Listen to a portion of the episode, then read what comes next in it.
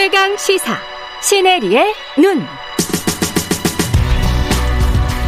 네, 미국이 우크라이나에 있는 모든 미국인의 출국을 권고하고 우크라이나 주재 대사관 직원들 가족들에게 철수 명령 내렸습니다. 자국민 대피시킨 뒤에 어, 우크라이나 주변에 최대 5만 명의 병력을 증원하는 방안도 검토하고 있는데 미국과 러시아 간 무력 대결로 비화할 수 있다. 이런 우려가 커지고 있는 상황이에요. 예. 시네리에는 뉴스포터 시네리 에디터 지금 전화로 연결돼 있는데요. 안녕하세요. 네, 안녕하세요. 예, 예. 어떻게 차가 많이 어. 막히는가 봅니다. 네, 네. 오늘 빗길이어서 사고가 좀 많아서요. 예. 국회의사당 앞에서 전화 연결하고 있습니다. 국회의사당 앞에서. 예. 네. 지금 이게 지금 상황부터 한번 정리를 해볼까요? 지금 상황은 네. 어떻습니까? 네, 말씀하신 대로 이 미국 정부가 자국민에 대한 러시아 여행 금지령을 내렸습니다. 예. 음, 최고 단계로 올렸고요. 또 우크라이나 내에 미국 대사관 직원 가족을 아, 이제 철수하라 이렇게 지시를 했는데요. 음. 또 이제 우크라이나 내의 대사관의 비필수 인력에 대해서도 이 자발적 출국을 허용하기로 했습니다. 아, 그리고 우크라이나에 있는 모든 미국인한테도 이제 우크라이나에서 떠나라 이렇게 공고했는데 아무래도 이제 곧 전쟁이 일어날 수 있다라는 리스크 때문에 이렇게 권고를 한 건데요. 전쟁이 임박했다는 사인일 네. 수도 있고 러시아에 또 다른 뭐 강력한 시그널을 주는 것일 수도 있고 아직은 뭐 모르겠습니다만은 네, 맞습니다. 예. 예. 아 근데 이렇게 한 게 뭐 미국 대사관의 철수를 의미하는 것은 아니고 음. 우크라이나 주재 대사관은 계속 운영될 예정이다. 그래서 우크라이나에 대한 미국의 정부의 지지를 계속 표명은 했습니다. 예. 아 근데 지금 보면 이 러시아의 우크라이나 침공에 대비해서 미국이 이 그리고 대서양 조약기구 나토 있잖아요. 나토와 함께 지금 해상훈련에 돌입했다라는 외신 내 보도가 나오고 있거든요. 예. 지금 한 5천 명의 어, 해군이 승선한 항공모함이 네, 지금 나토의 그 통제권 하에서 해상훈련을 시작을 한 것 같습니다. 음. 그리고 또 미국의 그 국방장관의 명령으로 인해서 지금 한 5천 명이 넘는 미군이 이 경계태세에 돌입했다 이렇게 백악관이 어, 얼마 전에 브리핑을 했습니다. 예. 러시아가 계속 우크라이나를 이렇게 압박하고 있는 거죠. 지금 이유도 궁금하고요. 네, 제가 예. 지난번에 살짝 말씀드린 것 같긴 한데요. 음. 이 러시아는 오랜 기간 동안 우크라이나를 아, 자신들의 앞마당으로 여겼다. 아, 이런 음. 분석이 나오고 있는데 사이가 굉장히 좋을 때는 우크라이나가 러시아의 유럽의 가스와 자원을 출, 수출하는 이런 진출로의 역할을 해줬습니다. 하지만 음. 2000년대 들어서는 이 우크라이나의 반러시아 성향 정권이 들어서고 또 친서방 노선을 취하기 시작하면서 이 서로 좀 위협이 되는 요소들이 생겨 버렸는데요.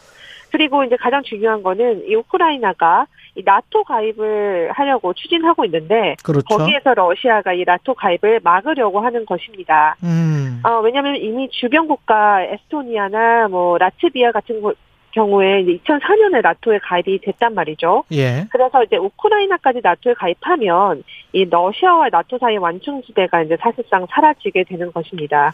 그렇기 때문에 러시아는 예. 계속 이거에 대해서 반발하고 있고요.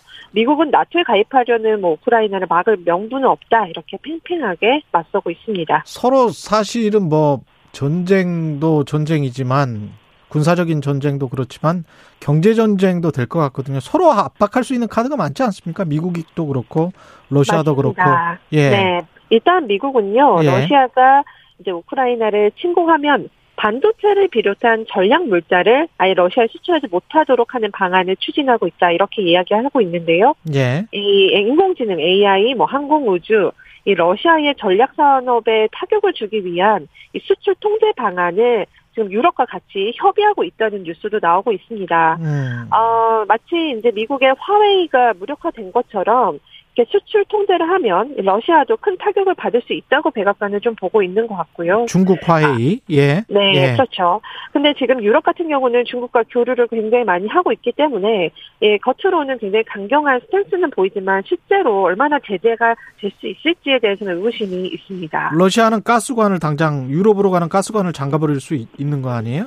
그렇습니다. 지금 예. 유가가 그 리스크 때문에 굉장히 좀 오르고 있다가 지난 밤에는 살짝 내리긴 했는데요. 예. 이 러시아는 세계 대표적인 산유국이잖아요. 예. 그래서 이 뭐 유가에 굉장히 큰 영향을 줍니다. 공급을 음. 틀어줄 경우에는 유가가 오를 수밖에 없고 천연가스 관련해서도 지금 수급이 만약에 문제가 생기면 지금 유럽은 이 거의 러시아의 많은 그 천연가스를 지금 배급받고 있기 때문에 어, 유럽에서도 지금 천연가스의 가격이 굉장히 큰 문제가 되고 있습니다. 유럽 입장은 어떻습니까? 나토에 서- 들어와라, 우리가 막아줄게, 뭐 이런 입장도 아니죠, 지금. 네, 지금 굉장히 좀 애매한 스탠스입니다. 이게 예. 대놓고 이렇게 좀 뭐, 아, 들어오라고 할 수도 없는 거고요. 그렇다고 해서 또 미국의 눈치를 보면서 또 음. 이거를 또 그냥 뒷짐지고 있을 수는 없습니다만, 그래도 오늘 오전에는, 아, 그 EU의 외무장관들이요, 어, 러시아가 만약에 우크라이나에 공격을 하면 엄청난 결과 가혹한 대가가 따를 것이다. 이렇게 말은 했지만요. 예. 아직까지 뭐 대사관의 직원 철수나 그런 조치들은 내리지 않고 있는 상황입니다. 이게 새로, 새로운 신냉전의 시대가 오고 있는 것 같아요. 러시아랑 네. 중국이 지금 또 굉장히 긴밀하게 뭔가를 의논하는 것 같고 그래서 네. 아주 불길하네요. 네, 이거를 이제 그 미국 을 중심으로 한 서방과 러시아를 중심으로 한 구소련 세력의 친패권 전쟁이다 이렇게 보는 시각도 있습니다. 예. 미국으로서는 2014년에 러시아가 우크라이나 크림반도를 무력으로 합병했을 때 우크라이나를 지키지 못했던 그런 기억이 있잖아요. 예. 이번만큼은 지키겠다라는 의지 강하고 러시아도 이 우크라이나의 나토 가입만큼은 막겠다. 그래서 한치 양보가 없는 이런 상황인데요.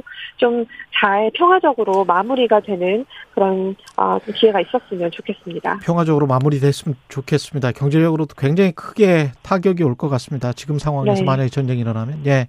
시네리의 눈 뉴스포터 시네리 에디터였습니다. 고맙습니다. 네, 감사합니다. 예. KBS 일라디오 최경련의 최강시사 1부는 여기까지고요.